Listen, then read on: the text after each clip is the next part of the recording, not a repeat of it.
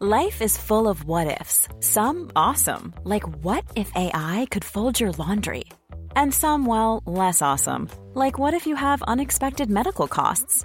United Healthcare can help get you covered with Health Protector Guard fixed indemnity insurance plans. They supplement your primary plan to help you manage out of pocket costs. No deductibles, no enrollment periods, and especially no more what ifs. Visit uh1.com to find the Health Protector Guard plan for you.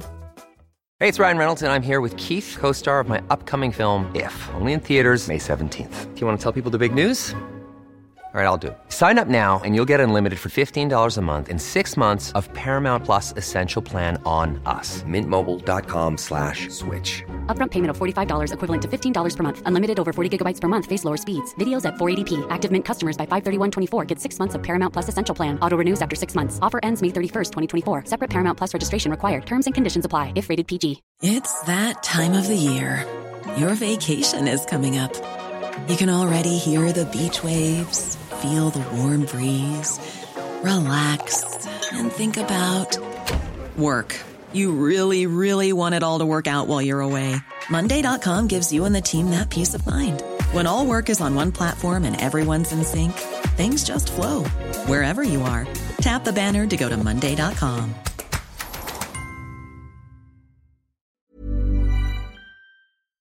Du lytter til en podcast fra TV2. Der er mange forskere, der helt indtil for nylig sagde, at det var fuldstændig umuligt, at der kunne være nogle større bebyggelser i hele Amazonas. Det var umuligt. Få danskere kender junglen i Sydamerika bedre end Inge Schellerup. Hun har besøgt den utallige gange, men hvad hun ikke har vidst var, at den har gemt på en utrolig hemmelighed. Det var jo fuldstændig utænkeligt at forestille sig, at man går i dette vildnis. At det så simpelthen kunne ligge så bedre gemt.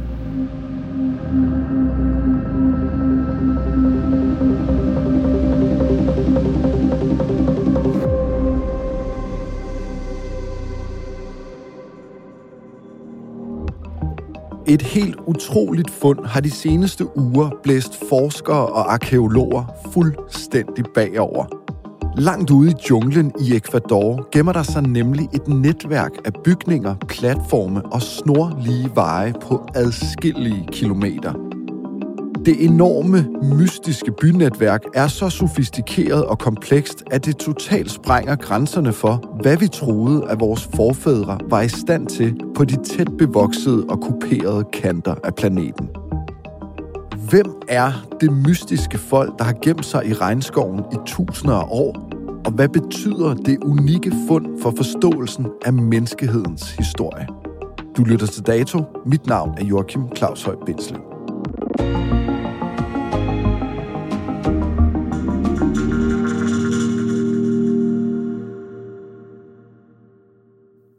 Du bliver jo kaldt Inka-Inge. Altså, det her... Det kan jeg ikke benægte. Det her, det er jo dit liv øh, på mange måder, den her verdensdel. Kan du huske, hvordan du reagerer, da det går op for dig, at den der teori om, at der nok var noget der, viser sig at holde vand, og det er så omfattende, som vi kan se nu? Jeg vil sige, det første, jeg tænkte på, det, det er en and. Fordi det var simpelthen bare så utroligt. Så jeg var nødt til at gå ind på Smithsonian og på Science og se, jamen det var virkelig rigtigt, det her. Hvad tænker du så, da du kan se, okay, det er ikke, det er ikke øh, en røverhistorie, det er rigtigt? Jamen, jeg tænker, det er fuldstændig exceptionelt at finde så stort et område, hvor der simpelthen jo har været. Altså, det er jo et menneskeskabt landskab, der ligger jo høje, men højen har jo bare vist sig ganske lidt før i tiden. Men ved hjælp af denne laserteknik, så kan du jo simpelthen se igennem træerne. Og træerne står jo fuldstændig tæt. Det er jo et grønt tæppe. Velkommen i studiet, Inge Schellerup. Du tak. går også under kaldenavnet Inka Inge. Du er arkeolog og antropolog, og du har, uden at overdrive, videt dit liv til øh, en øh, verdensdel langt fra vores sydamerikanske kultur og samfund, ikke mindst inkagerne. Over 50 år har du forsket og besøgt øh, de her områder. Når jeg sidder og læser om det her som ganske almindelig øh, halskaldet dansk mand, så tænker jeg, det er jo sådan noget Eldorado, det her. Det er en anden savnomsbunden by af guld. Hvad tænker du? Jeg tænker, det er en hver arkeologs Eldorado. Og det interessante er jo med hensyn til denne her bebyggelse, det er jo netop, at den første spanier, der drager igennem Amazonas, Orellana, han har en historieskriver med, der hedder Carvajal. Og han skriver netop, at han passerer store landsbyer, der strækker sig over 25 kilometer langs Amazonas bred. Men der er ingen, der vil tro på det. Og forskere, de siger, Åh, fuldstændig frøvl og sludder, det kan slet, slet ikke passe. Og lige pludselig, så passer det altså. Ganske vist et andet sted, men der har været større bebyggelser i Amazonas. Er du også en af dem, Inge, der har anset det her som umuligt? Jeg, jeg, jeg vil sige, at jeg har aldrig anset noget for umuligt. Men, øh, men, men det er øh, utroligt, at det er der, vil jeg sige. Man kender til noget i Bolivia, der er lidt svarer til det, men, men ikke i det her størrelsesforhold. Men det er jo interessant, at det ligger op af en vulkan, og derfor har jorden været meget frugtbar. Men hvad er det så, der gør, at det udvikler sig på den måde til omkring, fra omkring år 500 før vores tidsregning? Det er det store gådefulde spørgsmål.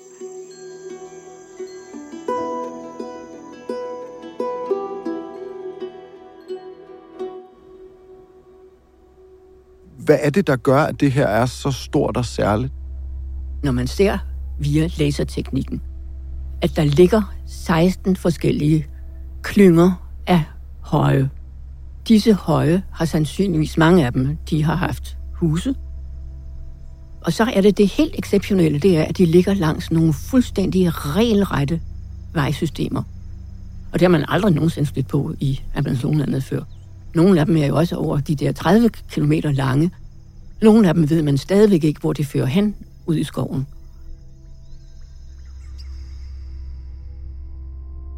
Det hele starter for alvor i 70'erne i noget, der hedder Upanodalen i Amazonas. Her opdager en gruppe forskere nogle menneskeskabte forhøjninger. Dengang er der imidlertid nærmest ingen, der tror på, at der gemmer sig meget mere i junglen. Der var dog én mand, der troede på det. En mand, som igennem 30 år har været overbevist om, at der lå noget helt særligt under Amazonas vilde og tilgroede jungle.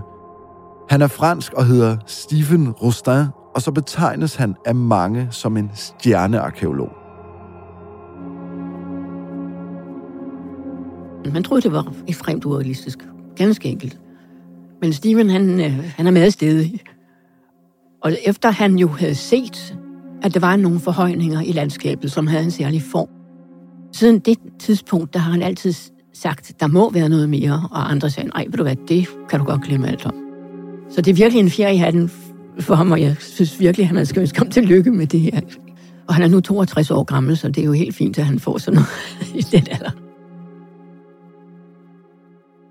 Hvordan forklarer du, at det vi ser her kommer som så stor en overraskelse? Altså, der er så mange, der har sagt, jamen noget i den kaliber, det kan ikke findes lige der i det her område.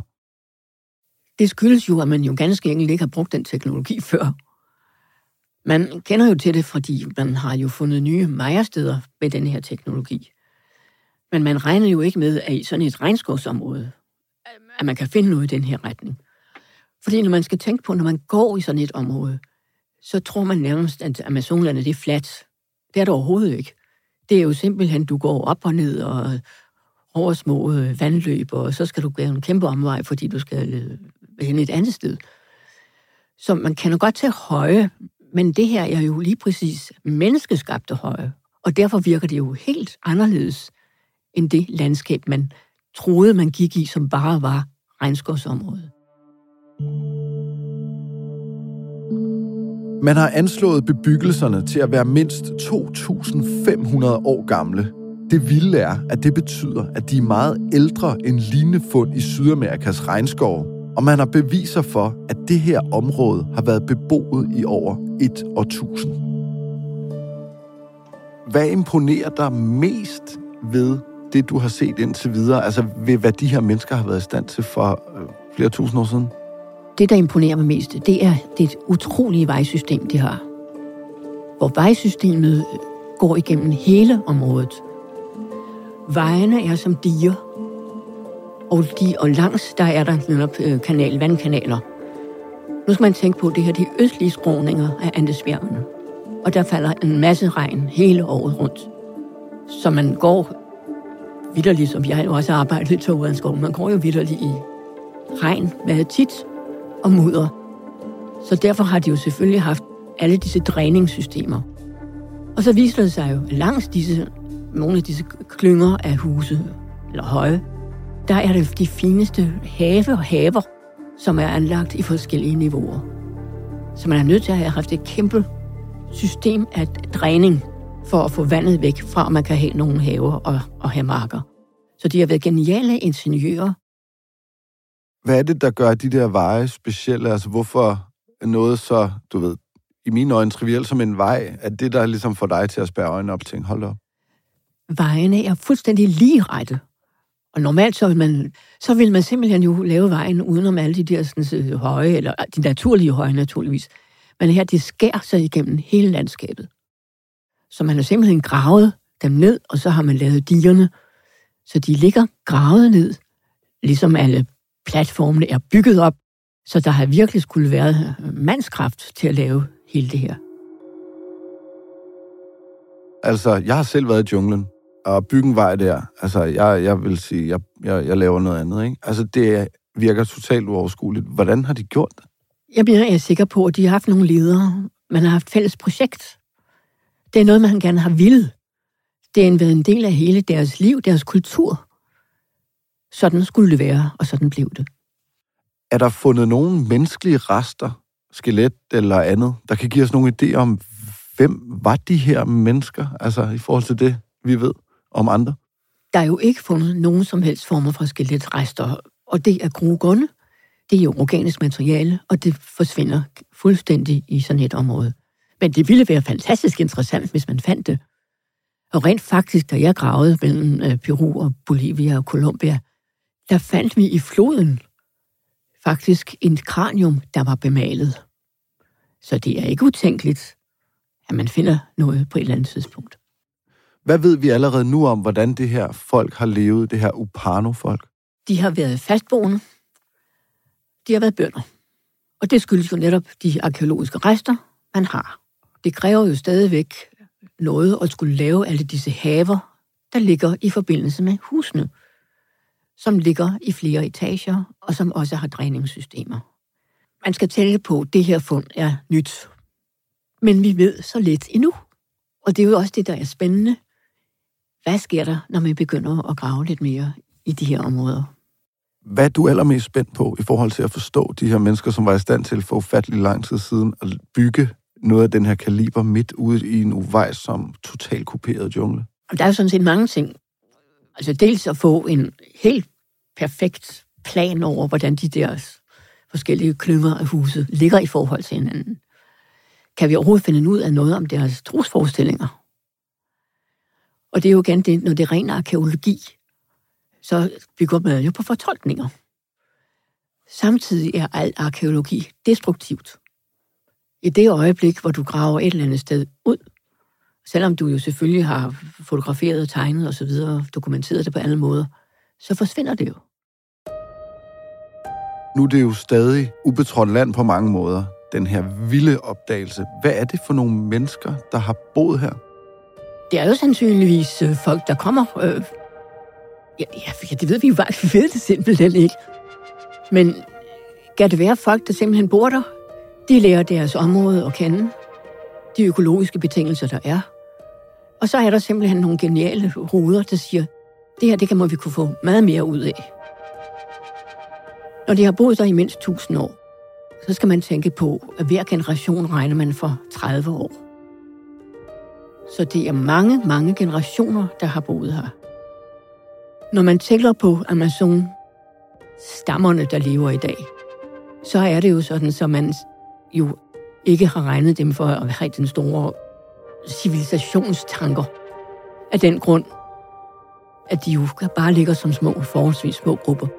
Men det skyldes jo især, at da europæerne kommer dertil, så medbringer de sygdomme. Så der i øh, 1500-tallet, der uddør jo ja, over hele Sydamerika, der dør der mindst to tredjedele af befolkningen. Så har man kun set, som man ligesom ser i dag, at der lever de her små grupper rundt omkring. Der er mange, der har hørt om øh, Machu Picchu i Peru, som er sådan en, en by, der ligger op mellem nogle bjergtoppe. Jeg har selv været så heldig at besøge det. Du har helt sikkert også været der, uh, måske mere end en gang. Ja. hvor, hvor vildt er det her fund i forhold til den by uh, deroppe i bjergene, som folk fra hele verden søger til som et af verdens syv videre? Jeg synes ikke, man skal sammenligne på den måde. Fordi jeg synes, man skal se på det her ud fra det område, det økologiske område, det ligger i. Hvordan de har været formået at få så meget ud af det og lave sådan en kæmpe bebyggelse. Der er ikke tale om nogen former for statsdannelser.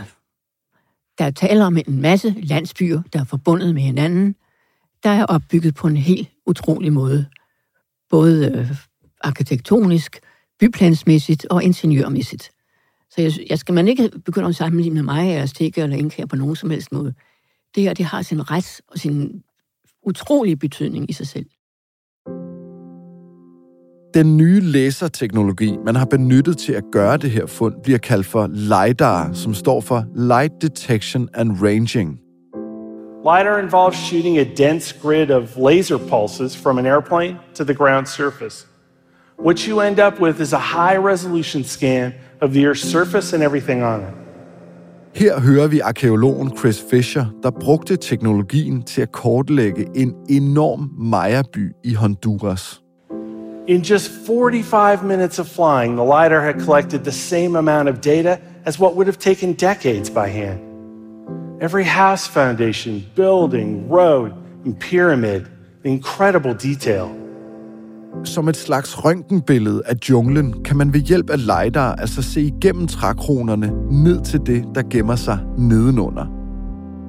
Det er den teknologi, der nu vender op og ned på vores forståelse af samfundet i Amazonas. Det er jo ikke kun det her fund, der i sig selv er magisk banebrydende. Det er også den måde, det bliver øh, fundet på ved hjælp af, af LiDAR-teknologien. Altså, kan du prøve at sætte ord på den her teknologi? Hvad kommer den til at betyde for vores forståelse af, hvad er det for nogle mennesker, der har betrådt den her jord før os, og hvad var de i stand til? For arkeologien er det en ren gave.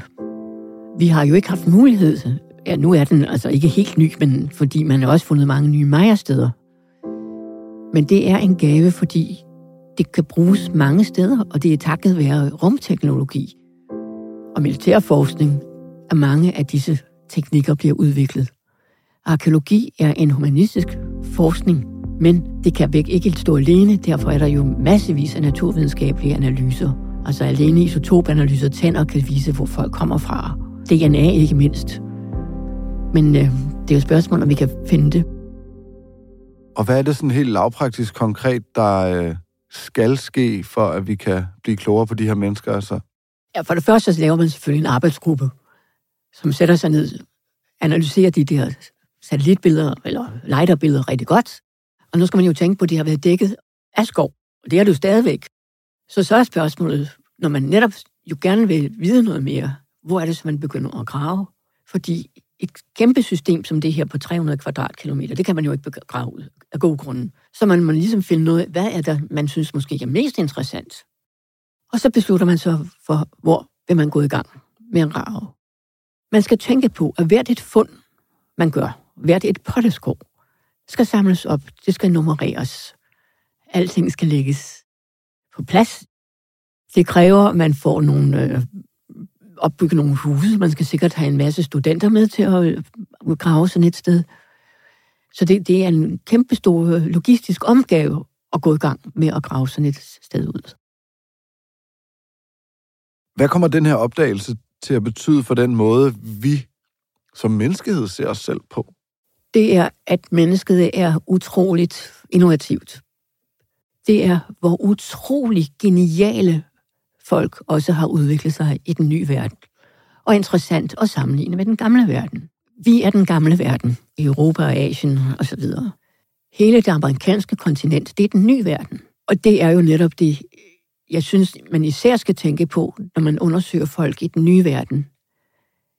De har selv udviklet deres forskellige systemer, uafhængigt af den gamle.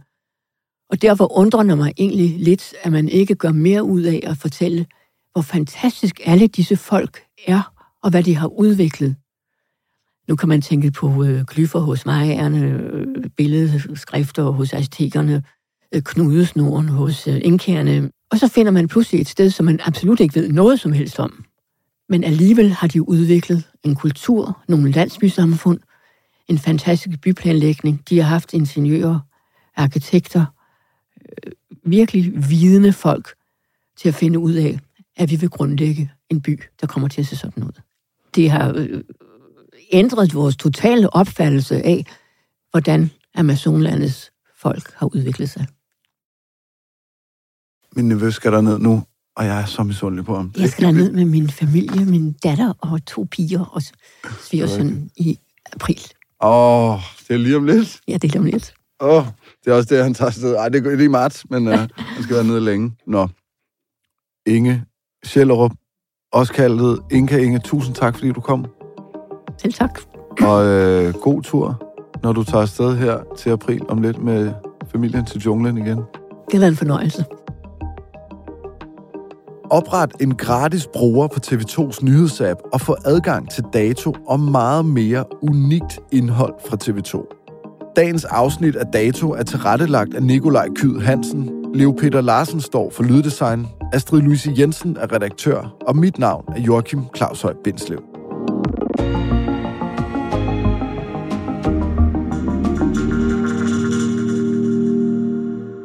Du har lyttet til en podcast fra TV2.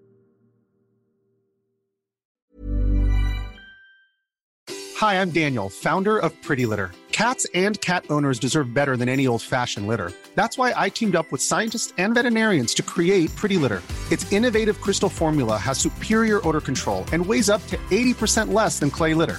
Pretty Litter even monitors health by changing colors to help detect early signs of potential illness. It's the world's smartest kitty litter. Go to prettylitter.com and use code ACAST for 20% off your first order and a free cat toy. Terms and conditions apply. See site for details. Planning for your next trip? Elevate your travel style with Quince. Quince has all the jet setting essentials you'll want for your next getaway, like European linen, premium luggage options, buttery soft Italian leather bags, and so much more. And is all priced at 50 to 80% less than similar brands. Plus, Quince only works with factories that use safe and ethical manufacturing practices. Pack your bags with high-quality essentials you'll be wearing for vacations to come with Quince. Go to quince.com slash pack for free shipping and 365-day returns. When you make decisions for your company, you look for the no-brainers. If you have a lot of mailing to do, stamps.com is the ultimate no-brainer. Use the stamps.com mobile app to mail everything you need to keep your business running with up to 89% off USPS and UPS. Make the same no-brainer decision as over 1 million other businesses with stamps.com. Use code program for a special offer. That's stamps.com, code program.